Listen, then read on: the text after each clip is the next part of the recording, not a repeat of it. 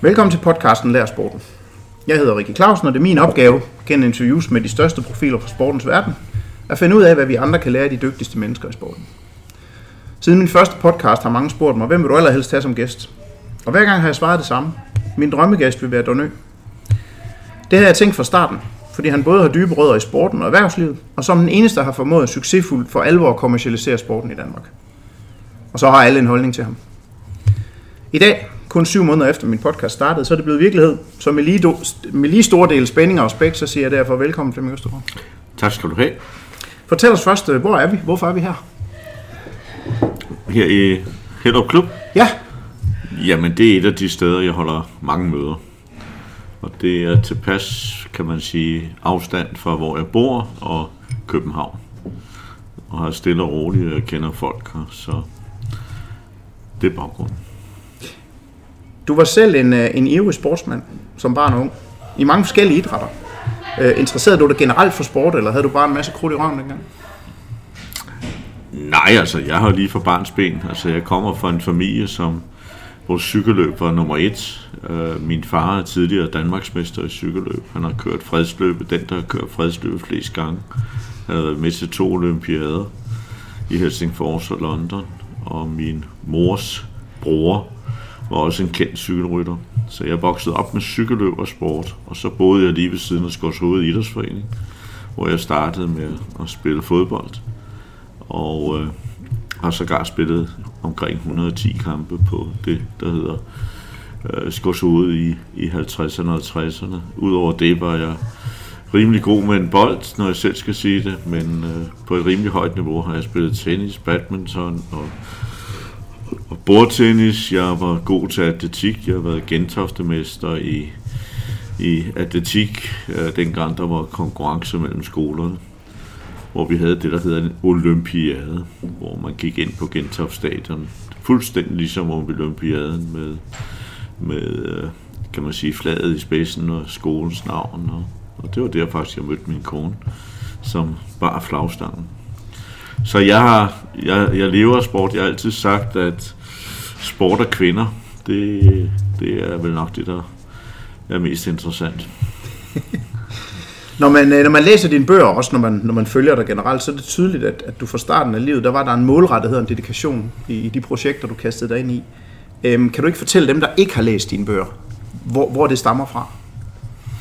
Jamen, det vil at se en, en far, som... Øh, eller forældre, der blev meget unge forældre. Min mor var 17, min far var 19, og det var under krigen.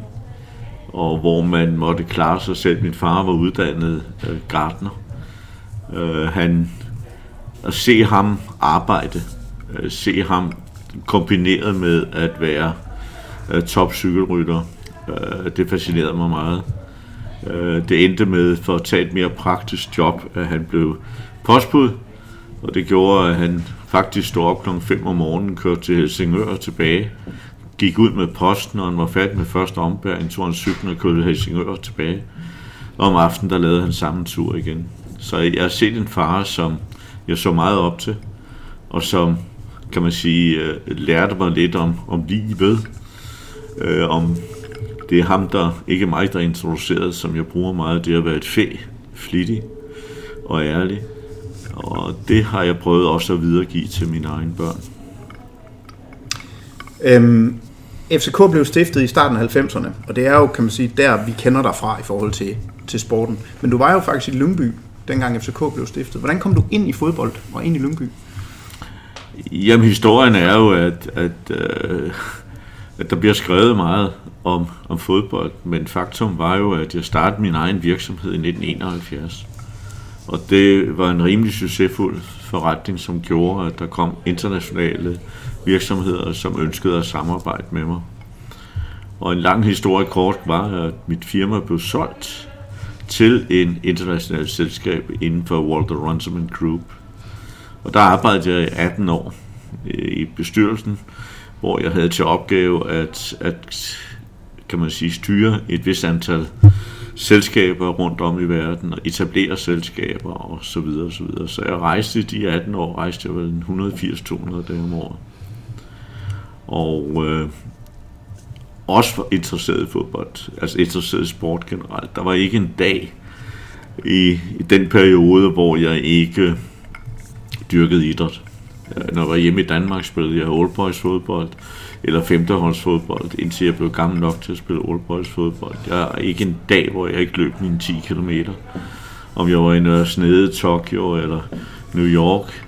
Og så jeg så alt sport, når det var der, i stedet for at sidde og æde middag og alt muligt andet bæv, fik jeg altid arrangeret således, at dem, jeg havde møde med, hvis de var interesseret i sport, ville vi hellere opleve noget sammen. Så sport har fulgt, fylder meget og har fulgt meget i mit liv. Øh, jeg, igen, det er ligesom luft. Jeg kan ikke leve. Jeg kan ikke leve uden luft, og jeg kan ikke leve uden idræt.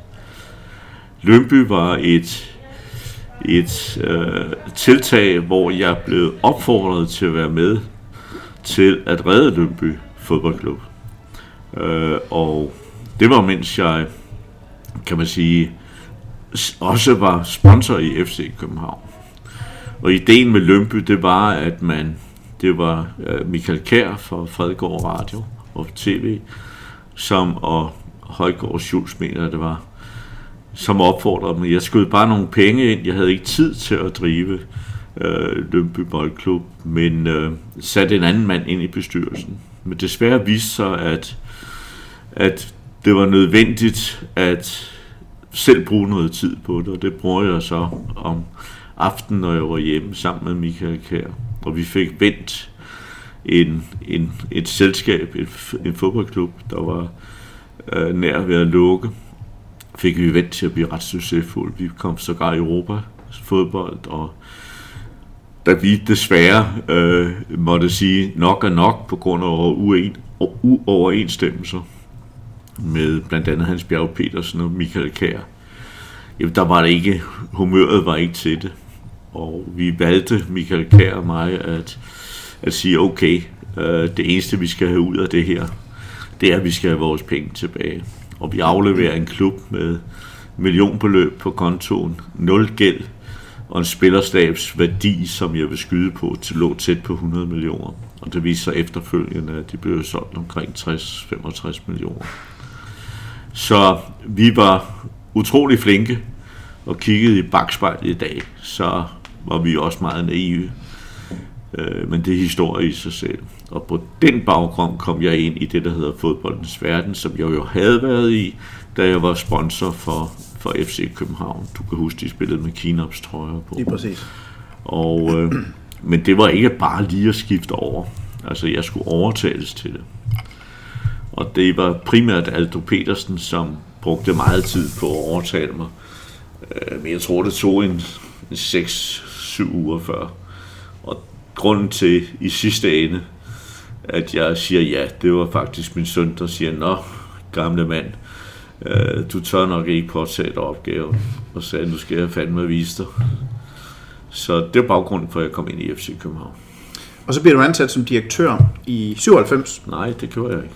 Jeg var 97, men da ja. jeg kommer ind, er det som bestyrelsesmedlem. Det er rigtigt, ja. Og øh, og der ser jeg faktisk, at i realiteten, hvis vi gjorde op den dag, vi forlader Lønby, og sammenligner med regnskabet i FC København, så er Lønby faktisk meget rigere end FC København. Og det chokerede mig meget. Men det fik de så også lavet om på Lønby, kan man sige, på ganske Ja, kort tid. Lønby desværre, der kom nogle øh, nye ejere ind, der var fantaster og øh, formøblede hele meget. Ikke? Men kan vi ikke prøve lige at, at tage den, altså hvad, hvad er det forskellen er på dig og Michael Kjær, og så de nye ejere, altså uden at vi skal sidde og kaste dem ud, hvad, hvorfor er det, at du formår... Jamen, det at drive, det at drive fodboldforretning, hvis du kigger igennem de sidste øh, 20 år, er ikke for alle. Altså, det er, det er anderledes at drive sport, end at drive en almindelig erhvervsvirksomhed. Og de to væsentlige årsager til det, det er, at hvis du har en mellemstor eller en stor virksomhed i Danmark, jamen det en fodboldvirksomhed, som er, kan man sige, spiller i Superligaen, og specielt en klub som FC København, Brøndby, jamen de vil være i visen hver eneste dag. Og der er fans, og det er øh, firmaer i dag er normalt ikke. Du bliver du skal præstere hver eneste uge efter en fodboldkamp, eller både fansene har et synspunkt, sportsjournalisterne har et synspunkt, og erhvervsjournalisterne har også et synspunkt. Og der kan du jo sige, at almindelig dreven virksomhed i dag, jamen, der er erhvervsjournalister, der koncentrerer sig om det. Og derfor er der forskel, og der er forskel på øh, en bestyrelse, om de har rent ud sagt øh, kender, øh, kender øh, hvad skal du kalde det, kender de, de øh, ting, der vil opstå, om de kan modstå, at, at der hver dag i pressen står, at man skal gøre sådan og sådan, og fansene forlanger det og det. Øh, der bliver en bestyrelse meget bredere af det, og siger, åh, oh, vi skal endelig. Det er derfor, der bliver skiftet så meget træner. Det er meget ofte medierne og fansene, der forlanger det. Jeg har stor respekt for, for fans og medier, men de er aldrig nogensinde kommet til at bestemme der, hvor jeg er. Spændende. Øhm, noget af det, jeg har tænkt, nu var der jo så i går en, øh, en episode for Roskilde, hvor man går ud, øh, træner og ejer, går til møde med spillerne sammen, og spillerne bliver af træneren beskyldt for matchfixing i den sidste mm. kamp, de har haft. Og så ender de med at fritstille træneren efterfølgende, altså i går aftes. Mm. Hvordan havde du håndteret en, en, en træner, der kommer til dig og siger, at de har, de har aftalt det? Jamen, øh, Lønstrup gør en kæmpe stor fejl. Han skal selvfølgelig kalde bestyrelsen ind, eller i hvert fald bestyrelsesformanden ind, og så skal han sige, hvad han observerer. Han skal ikke direkte gå til spillerne, uden at bestyrelsen er informeret. Og så må han lægge de nødvendige beviser frem for en meget, meget en påstand, om det er rigtigt eller ej. Jeg kan ikke detaljerne. Det jeg har kun set, hvad der står i avisen, og i ærlighedens navn så trækker jeg altid 50 procent af, hvad der står i avisen. Det er nok ikke en dårlig pointe øhm, da du så har været i bestyrelsen, og så bliver ansat som direktør, havde du så en helt klar plan som direktør? Fordi du, ja. der har du jo mere tid at bruge, eller, eller, ja, eller skabte du planer? Der var en helt klar plan. Altså planen var ganske enkel. Det var at blive enige med bestyrelsen om, hvad er vores sportslige målsætninger. Ja, vores sportslige målsætninger i FC København er det at være et midterhold, eller skal vi spille der, hvor det sneer, det vil sige også i Europa. Og øh, bestyrelsen var enige om, at vi skulle spille der, hvor det sneer. Øh, men næste spørgsmål og opgave, det var jo, jamen det kunne vi ikke med de midler, vi har i dag. Og der måtte man ganske enkelt øh, sige, øh, hvordan skaffer vi nogle midler? Og der fik vi ideen om at børsintroducere, og der var mange, de rystede på hovedet omkring det lille selskab, jo som, ja, som omsat for 0 og en fis, ikke? Og som jeg sagde før, Løbby Boldklub var, var egentlig i bedre stand. Og øh, vi fik lavet et, et børsprojekt, prospekt, og i samarbejde med, jeg kan ikke huske hvilken bank, jo det var den svenske handelsbanken. Og samtidig så prøvede jeg at bruge mine kontakter, blandt andet lønmodtagernes styrelsesfolk, og prøvede at forklare om de idéer og tanker, jeg havde fremadrettet. Og øh, til trods for erhvervspressen, øh, synes at det var højst besynderligt, at sådan et lille selskab skulle gå på børsen, så gjorde vi det. Og øh, vi fik øh, 85 millioner ind i kassen. Og, øh, og det blev en kæmpe succes. Det blev overtegnet 8-10 gange. Og øh, så var spørgsmålet, hvad skulle vi bruge de mange penge til? Og det fansene, de forlangte jo, at jeg gik ud og købte fodboldspillere. ja, selvfølgelig. Men jeg vil hellere konsolidere forretningen, og, øh, og vi kiggede på, på, hvad skulle vi gøre fremadrettet. Ikke? Så vi havde et par hårde sportslige år, øh, men hvor vores økonomi blev rettet op.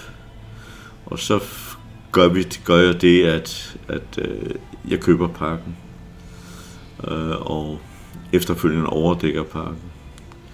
Efterfølgende igen køber LaLandia, øh, bygger et nyt LaLandia i Bilund, således at jeg siger, at vi kan ikke bare leve af fodbolden, som det så ud dengang. Øh, vi bliver nødt til at have nogle indtægter på andre måder, og det var baggrunden for, at vi, vi foretog de indkøb. Hvorfor er der ikke andre klubber, der har haft succes med det? Det kan jeg ikke svare dig på, men der var utrolig mange efterfølgende klubber, som prøvede at lære det samme, blandt andet OB. Øh, ja, Brøndby købte en bank, ikke? Nej, det var før, så vidt jeg husker. Altså, øh, det var før. Ja, okay. Men Brøndby prøvede at købe Bella Center. Øh, men det ved jeg ikke, altså. Der var mange, altså, der var mange ting, der... Det kan vi, hvis vi gør jo tale fem timer her med den historie, jeg har. Så. ja. Eller øhm, 10. Øhm, dem, der ikke har indgående kendskab til, til, til fodboldforretninger, hvordan kan det være, at de økonomiske resultater de svinger så markant fra kvartal til kvartal? Altså jeg, jeg, så, øh, jeg så, at FCK sidste år, nu er de lige kommet med kvartalsregnskab igen, havde et overskud på 6,8 millioner, og i år var der et underskud på 25. Og jeg forstår godt, transferindtægter, de spiller selvfølgelig en stor rolle i det her. Men hvad er det ellers, der gør, at det svinger så meget det økonomiske? Det kan være svært at gennemskue, når man står udefra, og kun ved noget om, kan man sige, om virksomheder. Det er jo et spørgsmål også om, kan man sige, øh, hvad sker der inden for de pågældende kvartaler? Altså, det kan jo være, altså ligesom i alle andre forretninger, der er jo mange øh, virksomheder, som laver et budget, der er delt ud på måderne. Og der er nogle måder, der er bedre end andre. I første kvartal, jeg har ikke været inde og nærstudere øh, baggrunden for de 25 millioner øh, underskud. Jeg er overbevist om, de har jo samtidig også skrevet et notat om, hvad de forventer af årsresultatet er. Det er jo det, der er interessant. Hvad kvartalet er blevet. Hvis det er efter, efter budgettet, så er der jo ikke nogen problemer. Hvis det er hvis det er en bemærkning efterfølgende, når du meddeler et resultat om, at vi kan ikke holde det lovede årsresultat, jamen så har du en problem og en opgave. Men så længe man, man kommer ud og giver en fornuftig forklaring på, hvorfor det kvartal har givet det og det, så er der jo ikke nogen problemer. Men det gjorde de jo også, kan man sige. Ja. Sagde de. Jeg bliver nødt til at spørge, om du kunne have gjort det samme i Brøndby, som du gjorde i FCK. Jeg vil nødt være høj, høj, højrøret, men jeg tror, vi kunne have gjort det samme i Aarhus. Vi kunne have gjort det samme i, i mange andre steder. Men øh, det, er, det vil jeg nok få nogen på hatten på. Men øh, det er jeg vant til. Sådan er livet. Som, øh, som gammel oceaner, så bliver jeg også nødt til at spørge, hvis du fik frie hænder i AGF? Nej, det vil jeg ikke svare på. Det bliver for personligt. Det, det, vil være, det vil være uretfærdigt over for, for, for systemet i dag. Altså, der er for stor respekt for både direktion og bestyrelse i AGF til at gå ud og sige, nu skal vi høre, hvordan det skal gøres. Men der er ikke tvivl om, i mit sind, at AGF er vel den klub, der har det største potentiale, inklusiv FC København. Spændende. Den kan man så tænke lidt over, som kommer fra Aarhus. Ja. Øhm, hvis vi kigger lidt på, på, på det her med at være leder kontra det at være træner. Hvad er dine pejlemærker som leder, når du går ind af, på direktørkontoret første gang? Sammenligner du en direktør og en cheftræner? Nej, det gør jeg ikke. Jeg siger bare som leder, hvad er dine pejlemærker der? Det er jo, det er jo helt klart. Altså, du kan have verdens bedste produkt, men hvis du ikke har de rigtige mennesker, alt drejer sig om mennesker. Alt drejer sig om at finde den rigtige, de rigtige mennesker til at drive en virksomhed. Du kan have verdens bedste produkt. Det hjælper ikke noget, hvis du har de forkerte mennesker til at drive det. Det tror jeg, der har været så et hav af eksempler på. Ikke bare inden for fodboldverdenen, men generelt inden for virksomhederne i Danmark. Og det kræver, at man er meget grundig i ansættelsesfasen, og at man forstår, at, at øh, vigtigheden af at have de rigtige nøglepersoner, og så det, der hedder teamwork og samarbejde. Øhm, kan man sammenligne de bedste erhvervsledere, du har mødt, der kommer så spørgsmålet, med de bedste trænere, du har mødt? Er der nogle ligheder? Jeg, ved, jeg ved ikke, hvorfor du trækker erhvervsledere og, og cheftrænere. De er, der er jo, de er jo ikke sammenlignelige. Det er vel sammenligneligt i forhold til at lede mennesker? Nå, jamen, det kan du godt sige, men det er nøjagtigt det samme, der gør sig gældende. Mm. At det, der kommer sig gældende, det er jo, at du, som jeg sagde før, at du forstår at motivere, du forstår at, at få en stab, som synes, at, at øh, de strategier, og man har lagt i forbindelse med øh, et budget, som man forhåbentlig er enige om, at det bliver overholdt, og folk er entusiastisk og arbejder hårdt. Øh, er glad for at køre på arbejde hver morgen.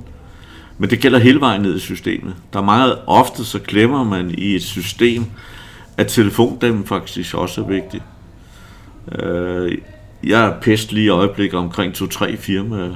I går sad jeg, jeg vil ikke være bekendt at nævne virksomhed, og ventede 17 minutter på at komme igennem, og ved at blive idiot. Jeg ringede til et bilfirma, fordi jeg skulle have nogle oplysninger. Det tog over 10 minutter. Så det hjælper ikke noget, for eksempel, at du har en fantastisk dygtig salgsafdeling, for at bruge det som eksempel, som sælger som en i helvede. Hvis dem, der skal levere produktet i selskabet, de ikke kan finde ud af at levere tingene, så hele kæden skal hænge fast. Og det gør, at i hvert fald den klæde, jeg har haft øh, i forbindelse med at drive virksomheder i såvel øh, udlandet som i Danmark, det er, at, at jeg har haft øh, ledere, som vil gå gennem Nilervand, og det gælder både lørdag og søndag. Og jeg har da glæden af her på mine gamle dage, når jeg fylder over ved juletid, at der er mange af de ansatte, jeg har haft, hører jeg fra, så de må have haft det meget godt. Det må man da gå ud fra. Du har, du har tidligere, og igen for ganske nylig, kaldt ansættelsen af Ståle Solbakken for den bedste beslutning, du har, du har taget i FCK. Måske i konkurrence med at købe parken. Men hvad Nej, er det? det? Jeg siger, det er den bedste sportslige. Okay. Jeg har sagt, det er den bedste sportslige beslutning. Altså det bedste, du kan ikke, du kan ikke prioritere, men det virksomheden Parken Sport og Entertainment, grundlaget, som de lever for i dag, er jo et, at vi ejer Parken Nationalstadion. Ja. Vi har bygget en kontor, hej, vi har bygget et kontor, øh, som er fuldt udlejet, og som stiger og stiger. Vi har købt LaLandia, vi har købt, altså der er et basis for det. At jeg er uenig i, at man har solgt Fitness.dk, det er sådan en helt anden sag. Jeg synes, at det er, for at sige det rent ud, dårlig management, men det er bestyrelsens beslutning. Jeg mener, en af de brancher, som fremadrettet er interessante, hvis man spørger rundt omkring, det er fitnessbranchen. Hvorfor fanden så sælge den? Mm. Det gælder så om, at man ikke har formået at finde de rette folk til at drive virksomheden. Og der er vi tilbage igen på, hvor vigtigt det er at finde de rigtige mennesker.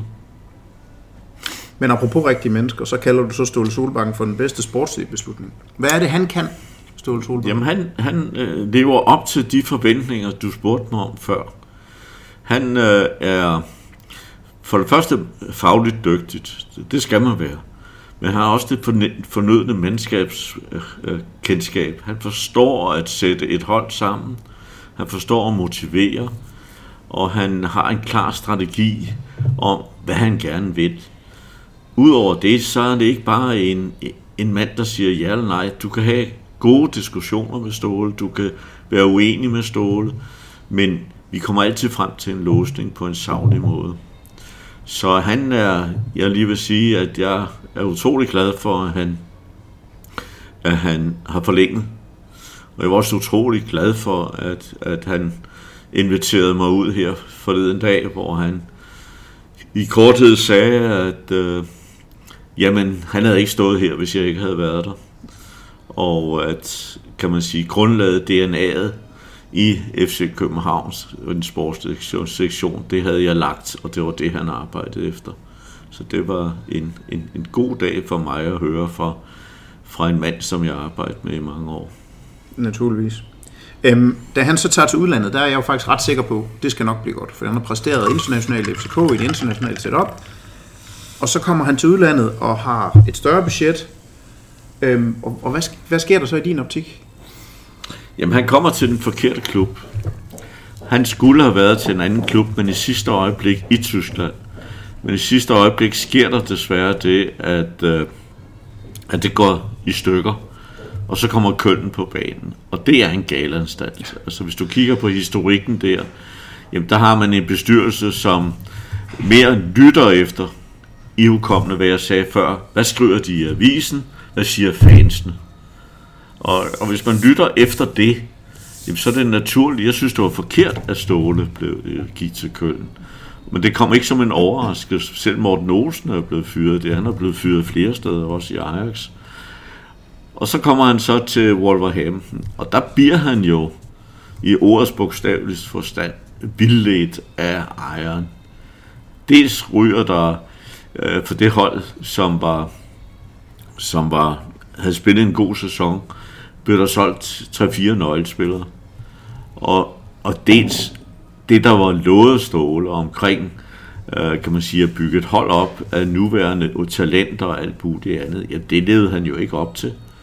Og det, det gjorde jo, at, øh, at Ståle har været decideret uheldig med at, at, kan man sige, få nogle ejere, som ikke levede op til det, man egentlig havde, havde lovet.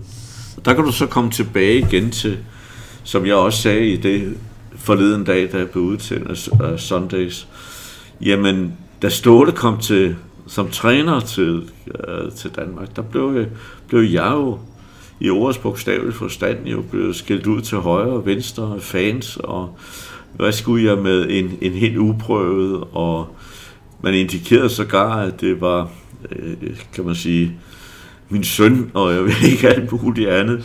Altså meget...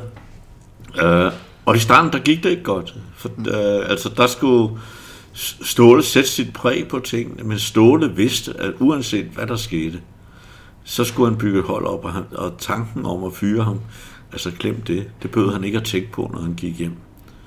Men man stod med skilte inde i, i parken, hvor der stod gå hjem nordmand og alt muligt andet, ikke?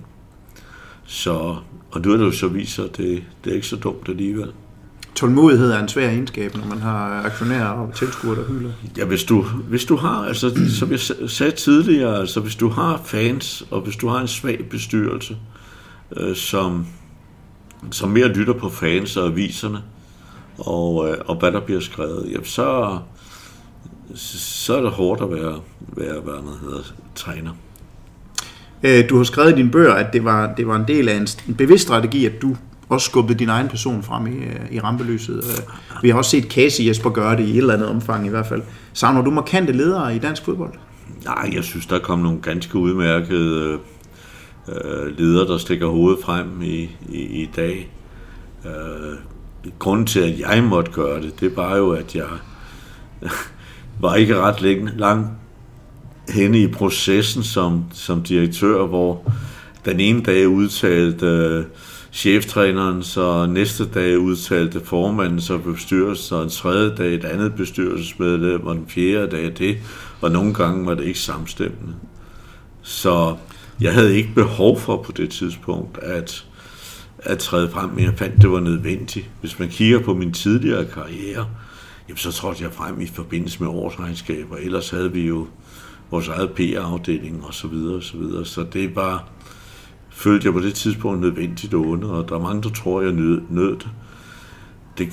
Det, det er rigtigt. Hvis du spurgte min kone, så hun skubbet mig ud af døren mange gange, når jeg havde arrangementer i parken. Men jeg var tilpas skuespiller til at også både smile og være glad. Men det var ikke altid lidt. Interessant. Den, del af historien har man jo ikke hørt. Altså. Nej, det er ikke interessant at skrive om jo. Men, øh, men, men, men faktum var, at, at, øh, at det, det var hårdt. Altså på et tidspunkt havde vi også håndbold. Altså der var ikke en weekend, hvor vi ikke var rundt. Og heldigvis havde jeg gode medarbejdere i Dan Hammer og Jørgen Glistrup. Så, så det kørte. Men du er stadigvæk rundt nu, når FCK spiller? I det omfang, du kan nå det? I det omfang, jeg kan nå det, ser jeg alle kamp, ja. Når man stiller sig i forreste geled for den, den mest profilerede og succesfulde fodboldklub i landet, og, og, og jo også i perioder i Skandinavien, så får man mange venner og fans, men man får også rigtig mange fjender. Øhm, og haters, som vi jo kalder det nu om dagen. Hvad vil du sige til dem, der betegner dig som arrogant? Jeg tror jeg faktisk ikke, jeg har så mange haters. Mm. Jeg støder på dem en gang imellem. Du lægger mærke til dem. Ude på Vestegnen måske, er der nok nogen. Ja, jeg, jeg har lige været på Vestegnen, hvor jeg sågar skrev autografer på, på, på, på trøjerne. Jeg tror, der... Du har selvfølgelig fa- de fanatiske fans, som jo som desværre findes, men sådan er det hele vejen rundt. Altså, du har nogen, der er så fanatiske, at man i ordets bogstavelstand siger, at de er ude for pædagogisk rækkevidde, ikke? men jeg tænker egentlig ikke så meget over det. Altså, jeg mig selv, øh, jeg hører til dem, der kalder en spade en spade. Jeg kan også godt tåle, at der er nogen, der, der er dit og dat, men de fleste respekterer vel, øh, øh, jeg lige i søndags, i forbindelse med FC Midtjylland, og øh, bliver kaldt op øh, for at lykønske FC Midtjylland med de 20 år, og man stillede spørgsmål til mig. Det tror jeg nok, at salen øh, morede sig godt over, at jeg kaldte dem bunderøv og, og andre ting med, med klemt i øjet. Og det er da også klart, at det er da interessant for mig, når borgmesteren i Herning, han skriver, at øh, øh, tak til mig for, for det, jeg har, kan man sige, givet ham i form af beslutninger omkring event og så videre. Det har jeg været hans lærermester for. Det er du da glad for at læse og høre. Og jeg har vel også holdt foredrag rundt om, specielt i starten, hvor jeg sagde, at jamen, for fodbolden skal overleve i Danmark, så kræver det, at der er stadionfaciliteter af en vis standard. Og øh, det må jeg så glæde mig over i dag, for det der er fantastisk øh, nye stadion. Der er i Randers, der er i Esbjerg, der er i Silkeborg, og, og så videre, og så videre, hvor man virkelig øh, har fået stadion, som, som lever op til det at spille i Superligaen. Der er stadig et par stykker, der mangler lidt, men alt andet lige er der sket meget på det område. Og så kan du sige, som du sagde før, jamen der er også kommet nogle markante, markante ledere frem, som tør at sige ting og sager. Men øh, lad os se, hvad der sker fremadrettet. Altså, øh, det er vigtigt at, for, for dansk fodbold, at, at øh, ikke som tidligere, hvor kan man sige breddeiderne, som er også er vigtigt, misforstå mig endelig ikke, men at de er her i deres eget hus. Altså på, da jeg kom ind i det, var det jo lige før vi skulle spørge øh, serieklubben i Nørre Snede, om vi måtte gøre dit og dat. Det er jo fuldstændig tåbeligt. Og der er samarbejde med DBU og Divisionsforeningen, det er blevet væsentligt bedre end i min tid. Altså, vi havde jo helt groteske ting, der vi oplevede. Altså, hvor vi blev boykottet et år med Carlsberg-aftalen. Øh, hvor øh, tingene helt gik op i røg, ikke? og hvor du bagefter sad og tænkte, jamen, hvad, hvad sker der her? Øh, Divisionsforeningen lagde sag an mod deres eget sponsor, og, og det endte der også med, med al respekt, at jeg fik ret, og man fik en undskyldning. Der var der et år, hvor man sad og tænkte, må jeg spørge, er, er sund fornuft en by i Rusland, ikke? Det er vel også sådan, at man bliver ikke rigtig god, hvis ikke ens konkurrenter de udvikler sig. Og på den måde er det vel, øh, vel også positivt, at jeg tænker, at FC Midtjylland nu har etableret sig som den anden klub, der altid er med i toppen. Ja, det er det. Lad os nu lige se. Øh, jeg, de har gjort det fantastisk, blevet dansk mester øh, i de 20 år, de har eksisteret to gange og været med i toppen. Øh, men lad dem nu lige også gøre noget ude i Europa. Lad dem lige markere sig. Ellers så er det ikke nok bare at være blandt de 3, 4, 5 bedste i Danmark man skal ud og have succes i Europa. Man kan ikke have råd til at tabe til Malmø, for eksempel. Ja. Der skal man ud og gøre det. Men jeg har stor tiltro til, til det, der foregår. Jeg håber faktisk også, og nu håber jeg ikke FCK-fans, de myrder mig. Jeg håber også, der bliver styr på det ude i Brøndby. Altså, man har i hvert fald en, en, en, øh, en øh, ejer, som er meget entusiastisk, og han har vel en, har en, en fantastisk god bestyrelse øh, nogle fornuftige mennesker, der sidder i bestyrelsen derude. Og øh, jeg håber, at, at, at også at de kommer, for konkurrencen er vigtig. Og øh, jeg håber stadigvæk, at den interesse, der er omkring Darby, og det kan få, det kræver, at, at Brøndby kommer op. Men det er også klart, at da jeg trådte i sin tid, der var vi jo røven af 4. division i forhold til Brøndby. Så mit mål, det var jo at komme op og slås med Brøndby og passere dem. Og 7 i 13, det lykkedes også. Det må man sige. Øhm, hvis man så kigger på FCK, og nu, nu forestiller vi os, nu sker der jo meget med Champions League og diskussioner i øjeblikket med League 1 og 2 og 3 og alt muligt. Men i det nuværende setup, hvad mangler der for, at FCK de kan tage det, det sidste skridt og så sige, okay, det, det, at det i hvert fald hver andet år spiller man gruppespil i Champions League. Hvad mangler der i din optik? Er det, er det bare penge i gåsøjne? Nej, det er ikke bare penge, men penge er nødvendigt, det kan du se altså i fodboldens verden, hvis du tager de sidste 10-15 år, så kan du gå ud og sige, hvem har de største budgetter i hver enkelt land? Og det er dem, der ligger 1, 2 og 3. Og så vil der cirka hver tredje år eller fjerde år, vil der komme dukke en op, øh, som blander sig blandt de tre bedste. Og det, det gør de et år, så bliver de tre-fire bedste spillere købt derfra, og så ligger de der, hvor de skal igen. Så det er, det er en konstatering af, at sådan er det. Pengenes magt øh, er, betyder utrolig meget, men det, der også betyder meget, det er management, altså ledelse af klubberne. Og det er derfor en klub som FC København, i realiteten er det jo ulogisk, at vi kan spille 1-1 med Barcelona og slå Manchester United med 1-0. Der er ikke meget logik i det. Der er heller ikke meget logik i det, at Vendsyssel slår FC København. Øh, hvis vi skal her hjem til Men, men det sker, og hvorfor sker det? Jamen det sker for det, at kan man sige, manglende koncentration, manglende dit og dat, Øh, omklædningsrummet siger, at det er en let opgave, og så videre, og så videre. Så derfor for at komme videre for, tilbage til dit spørgsmål om succes i Europa, ja, så kræver det ud over dygtige spillere, kræver det fandme også held. Der er noget, der hedder stolpe ind og stolpe ud. Øh, det værste, jeg kan huske, at jeg kan huske mange ting, altså øh, dominerer fuldstændig mod Glasgow Rangers øh, på det tidspunkt, jeg kan ikke lige huske årstallet, altså det er 65 millioner, vi spiller om. En forkert indkast fra Peter Nielsen, 1-0, og der er 10 minutter tilbage, eller sådan noget lignende. Ikke? Og der er det sgu svært bagefter, når der bliver stillet 12 mikrofoner op for, hvordan går det, ikke? Og så en anden tilfældighed, kan du sige, uden sammenligning, at vi taber 5-0 i en pokalkamp i Sønderjyske. Og Sønderjyske, mener jeg at kunne huske, havde fem skud på mål, som simpelthen var fantastiske. Det var fem fantastiske mål.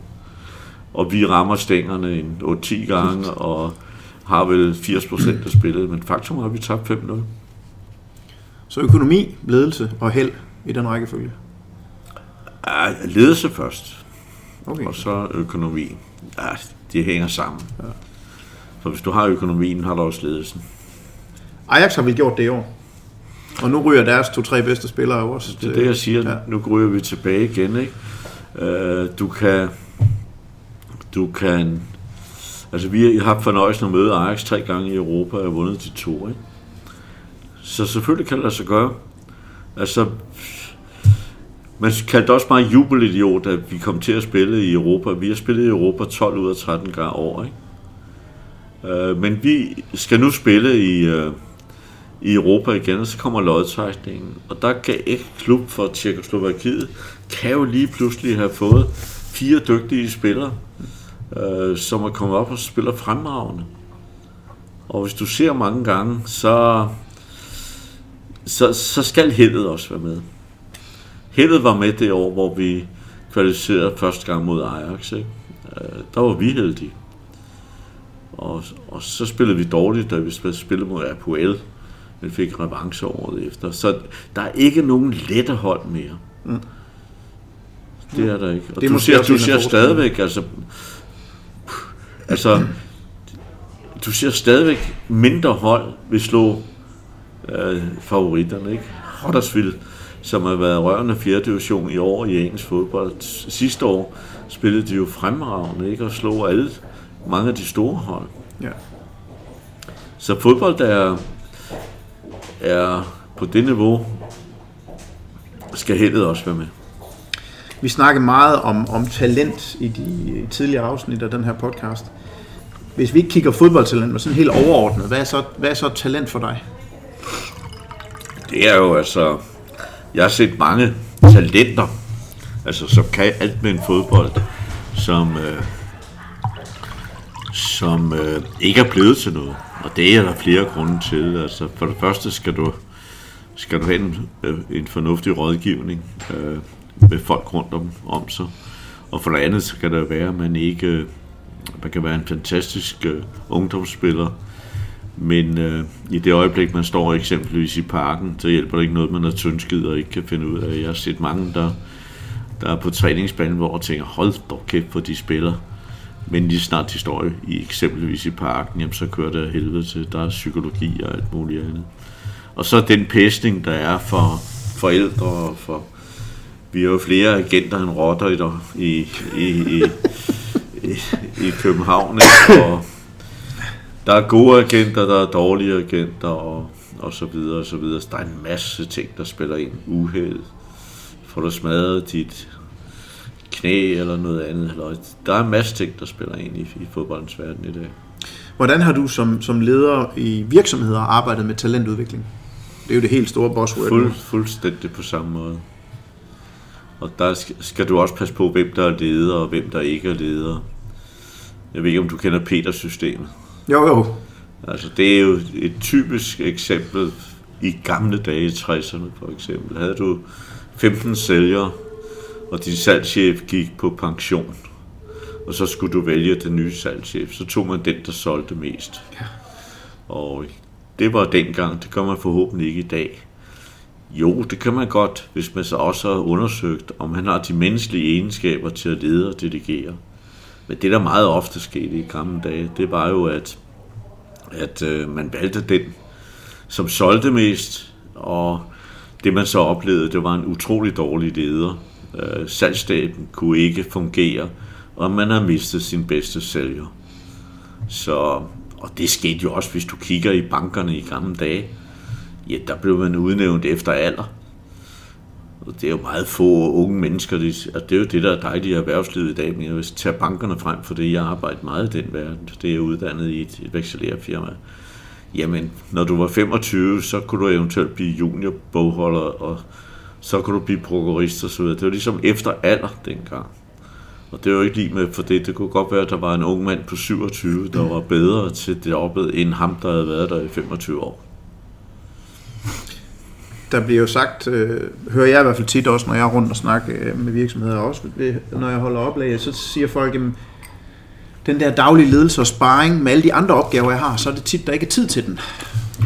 Så er det på det, du ikke tid til. Det er der ikke noget, der hedder. Det er jo et spørgsmål, om man, man øh, planlægger sin dag. Øh, stress. Øh, ja, folk, nu skal jeg jo ikke gøre mig klog på det, men altså, hvis man, jeg har også selv røget ind i, at man lige pludselig kan ende i en situation, hvor man siger, hov, nu er jeg tabt trådet. Det gjorde jeg også i FC København på et tidspunkt, hvor jeg havde alt for meget. Altså både den sportslige del, jeg havde udvidelse af Køberparken, LaLandia og alt muligt andet. Og der var det nødvendigt for mig at sige, hov, stop op. Uh, vi bliver nødt til at, uh, at udvide organisationen med, de, med en ny medarbejder. Ikke? Og det er det, man skal. Altså, hvis man ikke kan planlægge sin dag, altså, øh, hvis du spørger mig, jamen, så kan ved jeg, hvad jeg skal lave den næste måned. Det er skrevet ind, men samtidig er der også gjort plads til, hvis der kommer noget uventet. Jeg tror, du har søgt mig i et halvt år, ikke? Altså, jeg har, fået, jeg har fået tid nu. Jeg har prioriteret jeg er sådan en lille snottet broadcast her. Præcis. Med smil på læben. Det må vente. Jeg har andre ting, der er vigtigere. Men det er vel også det, det handler om. Det handler vel om at kunne prioritere. Lige så meget som at kunne planlægge. Selvfølgelig. Fordi det vil det er vel det vigtigste at være leder for, for, Selvfølgelig, for medarbejderne. Men, men ellers så de fleste firmaer, de får fat i konsulenter. Og så fortæller konsulenterne, hvad de skal gøre. Jeg siger meget ofte, med al respekt til konsulenterne, siger, hvorfor er du konsulent, når du er så klog? Hvorfor starter du ikke din egen virksomhed? ja, det er, det er en god pointe. Ja. Øhm, I sportens verden, der fokuserer vi meget på output. Altså, der, der står jo aldrig i avisen, at øh, FCK tabte 4-0, men de har virkelig trænet godt hele ugen, fordi det er vi jo ligeglade med. Men, men ofte i erhvervslivet, synes jeg, der bliver kigget rigtig meget på, hvor mange timer er du, sidder du foran din computer. Så må du jo også levere et eller andet. Hvordan ser du det? Øh, fordi den, det, jeg synes, den, det er i hvert fald, folk går meget op i, at man vil have et fuldtidsjob, og man skal arbejde 37 timer om ugen, frem for at der bliver kigget så meget på resultater, som der gør i sportens verden. Jeg går ud fra, at altså en erhvervsvirksomhed også kigger på resultaterne. Jeg kan ikke rigtig se forskellen. Mm. Det er klart, hvis du driver en virksomhed, ser du vel også på resultaterne, hvilke medarbejdere du har, hvad de yder osv. Jeg hører til dem, som jeg har været, jeg har haft mange produkter rundt om i den lille verden, men jeg hører til dem, som bruger mere tid på at finde de rigtige medarbejdere på, på, på, på niveau, end at rapporteringer. Altså, der er gået mange firmaer, der bruger specielt japanske og amerikanske firmaer, så bruger en helvedes masse tid på at rapportere, rapportere, rapportere. Og der tror jeg, det kan være stressende mange gange, at X, Y og Z skal sidde og rapportere, og nogle gange så rapporterer du til en, som rapporterer til en anden. Jeg har mere tillid til hver enkelt medarbejder, og siger, jeg tror på, at, at vedkommende gør det, vi er blevet enige om. Så, så der er jeg nok lidt... Jeg, jeg kan huske første gang, jeg var utrolig for en, og det må jo give en 40 år siden, at jeg var i Japan, Japan og se en Ushida-koncernen. Hvor meget tid de brugte på rapporteringer. Det var faktisk sådan, at sælgerne stod nærmest i kø på at komme ind hver fredag øh, og, og rapportere, hvad de havde lavet, om de havde været til det og det. Og på samme måde tror jeg inden for staten, øh, at man laver god og mange rapporter, som djøfferne sidder og, og gennemgår alt muligt andet pis og kanel, i stedet for at man troede lidt på folk, og folk lavede det, man blev enige om. Kunne det ikke være øh, noget for dig, dit otium her, at gå ind og kigge lidt på den offentlige sektor? Jo, det, det vil jeg nok også gøre. Øh, i form af, af forskellige øh, udtalelser i medierne, kronikker med videre. Vi, vi begynder at nærme os afslutningen. Øhm, jeg bliver nødt til at spørge ind til, øh, altså du er lige kommet succesfuldt ud af en kraftbehandling, og stort tillykke med det, jeg har selv haft det på meget nært hold i min familie. Har det ændret noget for dig at være igennem det så sent i dit liv? Jeg synes, du undgår også, at jeg har været i... At jeg, kan man sige, har været dømt. Det er rigtigt. Ja, og, det var jo ja. meget pænt af dig, men det synes jeg også hører med Jamen i det kan vi sagtens. Det, jeg tænker her, det er om øh, nogle perspektiver med noget, vi kan lære af sporten. Men det vil jeg rigtig gerne spørge ind til. Nej, ja, det behøver du ikke at gøre. Men det er klart, at, at jeg er en meget bitter mand i form af, at jeg blev dømt for noget, som jeg føler er dybt uretfærdigt. Og det er også baggrunden for, at jeg vil fremadrettet, hvis jeg ellers har de nødvendige kræfter, vil arbejde for, at det ikke kommer til at ske for andre. Øh, det er den ene ting. Men det er klart, i forbindelse med en, en, en 9 måneders øh, ophold plus sygdom, øh, det var desværre ikke bare kræft, men det var også en anden alvorlig sygdom. Ja, det er klart, der får du tid til at tænke over livet og det samtidig med, at, at, at min øh, hustru også blev ramt, øh, gjorde, at det har været stenhårde, et stenhårdt år, både personligt og alt muligt andet. Og der får du tid til at tænke lidt over, kan man sige. Det gør jo også, at jeg faktisk har gang i tre forskellige bøger, som jeg sidder og roder lidt med. Og nu må vi se, om jeg bliver færdig med dem. Og så har jeg fået forskellige tilbud fra tv og alt muligt andet bøvl og kanel. Der er også en, en øh, jeg valgte i og for sig valgte jeg at holde mig bort fra medierne, men øh, blev overtalt til at, at, kan man sige, være med i, en, i en, et interview til Euroman, som jeg tror, det er i dag, den kommer ud. Ja. Så jeg ved ikke, om det var svar nok på de spørgsmål. Jo, jo. Hvad skal du lave de næste 10 år? Øh, jeg har afsluttet 22 bestyrelser i udlandet, øh, og øh, advisory boards, så dem har jeg har været rundt og sige farvel til. Og så er jeg trådt ud af et par bestyrelser, sågar i dag har jeg trådt ud af, af det, der hedder Opel Film. Og så vil jeg koncentrere mig om, om øh, nogle forskellige opgaver, jeg har fået i USA. Og så kigger jeg på lidt fodbold, også i USA. Og øh, ellers så vil jeg til at slappe lidt mere af, selvom der er ikke ret mange, der tror på det. Jeg tænker også, det er måske ikke, øh, det behøver ikke være målet i sig selv at slappe af. Du. Sidder du stadig på lægterne i parken om 10 år? Det kan jeg ikke svare på, men jeg er i hvert fald, det kan være, at jeg sidder på lægterne i, i Florida, i en fodboldklub i Florida, det ved jeg sgu ikke, du. Det kan godt være, at jeg gør det, men jeg håber da også, at jeg bliver tid til at komme i parken. Hvad vil undre almindelige mennesker mest, hvis de fulgte dig en normal uge? Øh, ja, det ved jeg ikke hvad det skulle være. Men jeg kan fortælle dig, en gang, da jeg rejste rundt i en lille verden, havde jeg en, en meddirektør med for første gang, og der var vi jorden rundt. Og øh, da han landede i, da vi landede i København, så tænkte jeg, hvad skete der der? Så løb han hen til sin kone og, og omfavnede en tudbrølende vendte sig om til mig og sagde, det er sidste gang, jeg rejser med dig, jeg er helt ødelagt. Jamen, så, så, så det var i hvert fald svar på mit spørgsmål. Ja. Der er knald på. Ja, der er fart på. Og det er der stadigvæk. Mindre, altså jeg... Øh, ikke så meget fart på, som der var før. Mm. Bestemt ikke. Bestemt ikke. Det er altså, når du træder ud af 22 bestyrelser, så har du fået lidt mere frihed. Og når jeg indikerer for dig, at jeg sidder og arbejder, om det bliver til noget, øh, på tre forskellige slags bøger, eventuelt noget tv, jamen så, så er det det, jeg koncentrerer mig om i øjeblikket. Plus, at jeg kigger på et projekt i Fort Lauderdale. Hmm. Spændende. Det er uudnyttet potentiale i hvert fald, når vi snakker om det, så fodbold i USA. Ja. Øh, hvis du vidste, hvad du ved nu, er der så noget, du vil gøre anderledes i din karriere? Du snakker lidt om det i dine bøger, men for dem, der ikke har læst? Ja, der er jo altid ting, øh, man kan gøre anderledes, men jeg har også lært her i livet, at, det du har gjort, kan du ikke lave om.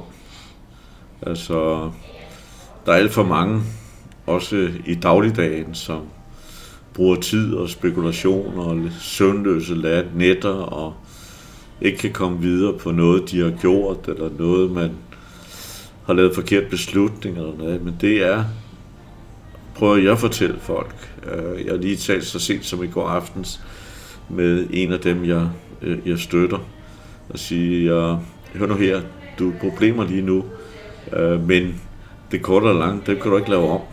Tænk fremadrettet. Og det tror jeg, det er et godt råd for alle. Det er, det der er sket, kan du ikke lave om. Du kan bruge det som erfaring, og, og derfra kan du så lave nogle, nogle beslutninger, som forhåbentlig ændrer de, som, som man har gjort erfaring.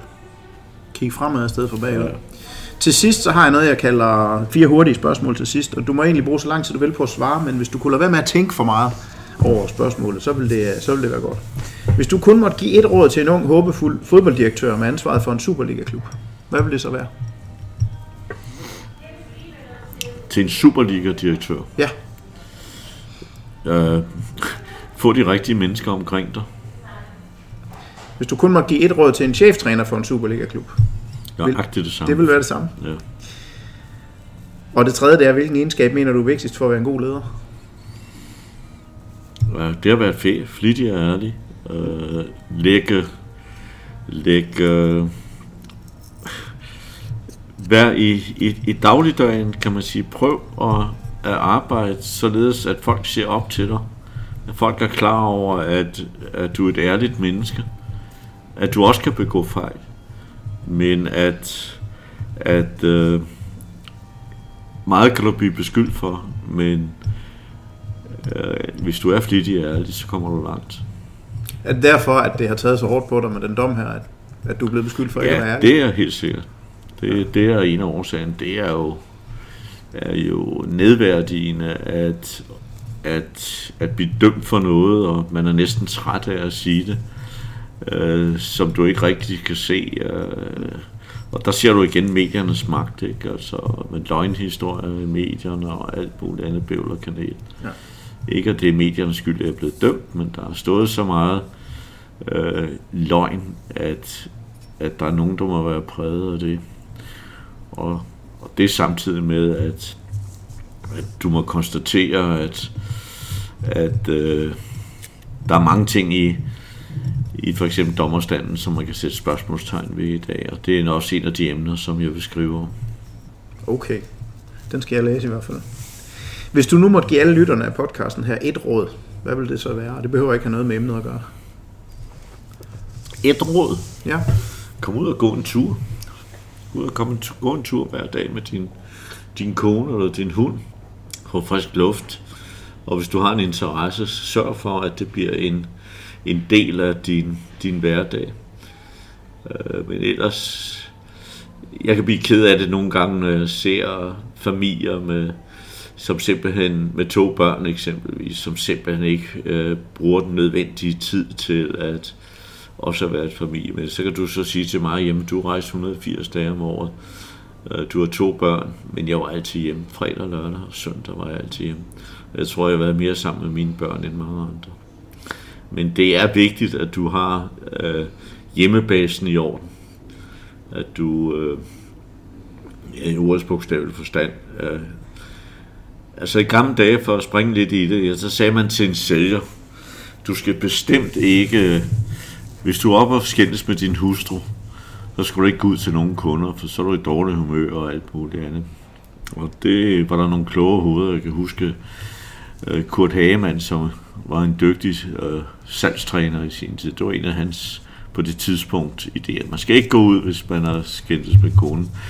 Men der var mange smart sælgere, der sagde, når de ikke rigtig solgte noget, så jeg har jeg, min kone og mig videre op og skændes. så, men ellers, få et liv. Et liv, som ikke nødvendigvis kun har noget med arbejde Jeg mener, de bedste ting, jeg havde en ansat engang øh, i, øh, i mit firma, øh, Kinops, som jeg tænkte, ham løfter jeg op til at blive medlem af direktionen. Øh, jeg kaldte ham ind og, øh, og sagde, ved du hvad, jeg har en glædelig meddelelse til dig. Jeg kunne godt tænke mig, at kigger han på mig, siger Flemming, jeg ekstremt bæret. Jeg er meget glad for det, du siger. Og som du ved, så møder jeg her kl. 8 hver dag, men som du sikkert også har lagt mærke til, så går jeg kl. 16. Så ja, det har jeg bemærket. Jeg er så lykkelig for mit job, må jeg ikke nok have lov at beholde det. Jeg har to børn, venter den tredje, jeg er engageret i fodboldklubben, jeg er engageret i, jeg kan ikke huske, hvad den anden klub er i, og det fungerer fantastisk for mig. Jeg ønsker ikke at blive direktør, må ikke have lov at beholde mit job. Jeg fik kæmpe respekt for den beslutning. Han var også et fæ, lød det til. Han var et fæ, ja. og han fik også løn for højse. til allersidst, hvilken gæst fra sportens verden synes du, jeg skal vælge som den næste gæst i podcasten? Næste hvem, gæst? Hvem kunne være interessant at snakke med? Jeg tror, jeg, jeg tror, hvis du kunne få fat i Bjarne Ries, øh, om hans erfaringer igennem, øh, igennem øh, det kunne være en af dem, men øh, hvis vi skal være inden for fodboldens verden, så kan du gå over til, til øh, din gamle klub AGF og tage den kære administrerende direktør derovre og spørge om han skifter fra Randers til, til Aarhus og, og hvad hans planer er. Det kunne være spændende, og jeg tror, han vil råbe og skrige op om et nyt stadion, for eksempel. Eller i hvert fald stadion uden løbebaner. Ja. Tak skal du have, Flemming. Du er velkommen. Nu skal vi have en god frokost. Yes. Og tak til dig, kære lytter, fordi du lyttede med. Lær Sporten er tilbage med flere gæster fra sportens verden ganske snart. Du kan finde podcasten på din podcastkanal på iTunes, eller du kan skrive Lær Sporten på Google. Du kan også følge mig på LinkedIn. Jeg hedder Rikke Clausen, det er der ikke så mange, der hedder. Hvis du har en idé til en spændende gæst fra sportens verden, så skriv til os på Facebook eller på e-mailadressen på hjemmesiden. Vi høres ved.